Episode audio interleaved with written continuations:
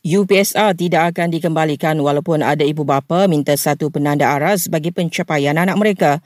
Jelas Kementerian Pendidikan, tumpuan kita kini ialah tinjauan pelaksanaan kurikulum persekolahan dua ribu dua puluh tujuh dalam membangunkan kurikulum baru bagi memastikan kualiti pendidikan lebih baik.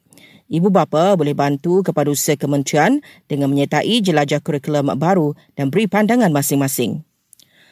Malaysia sambut baik resolusi P B B berhubung gencatan senjata segera dan bantuan kemanusiaan ke Gaza tanpa halangan. Menteri Hal Ehwal Agama Datuk Doktor Muhammad Naim Mohtar berkata, keputusan resolusi itu penting berikutan situasi terkini di Gaza yang semakin kritikal.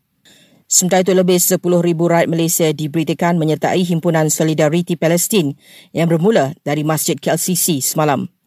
Persatuan Pengguna Kedah jangka harga ayam dan telur akan naik ikram pelaksanaan apungan harga dua bahan itu nanti.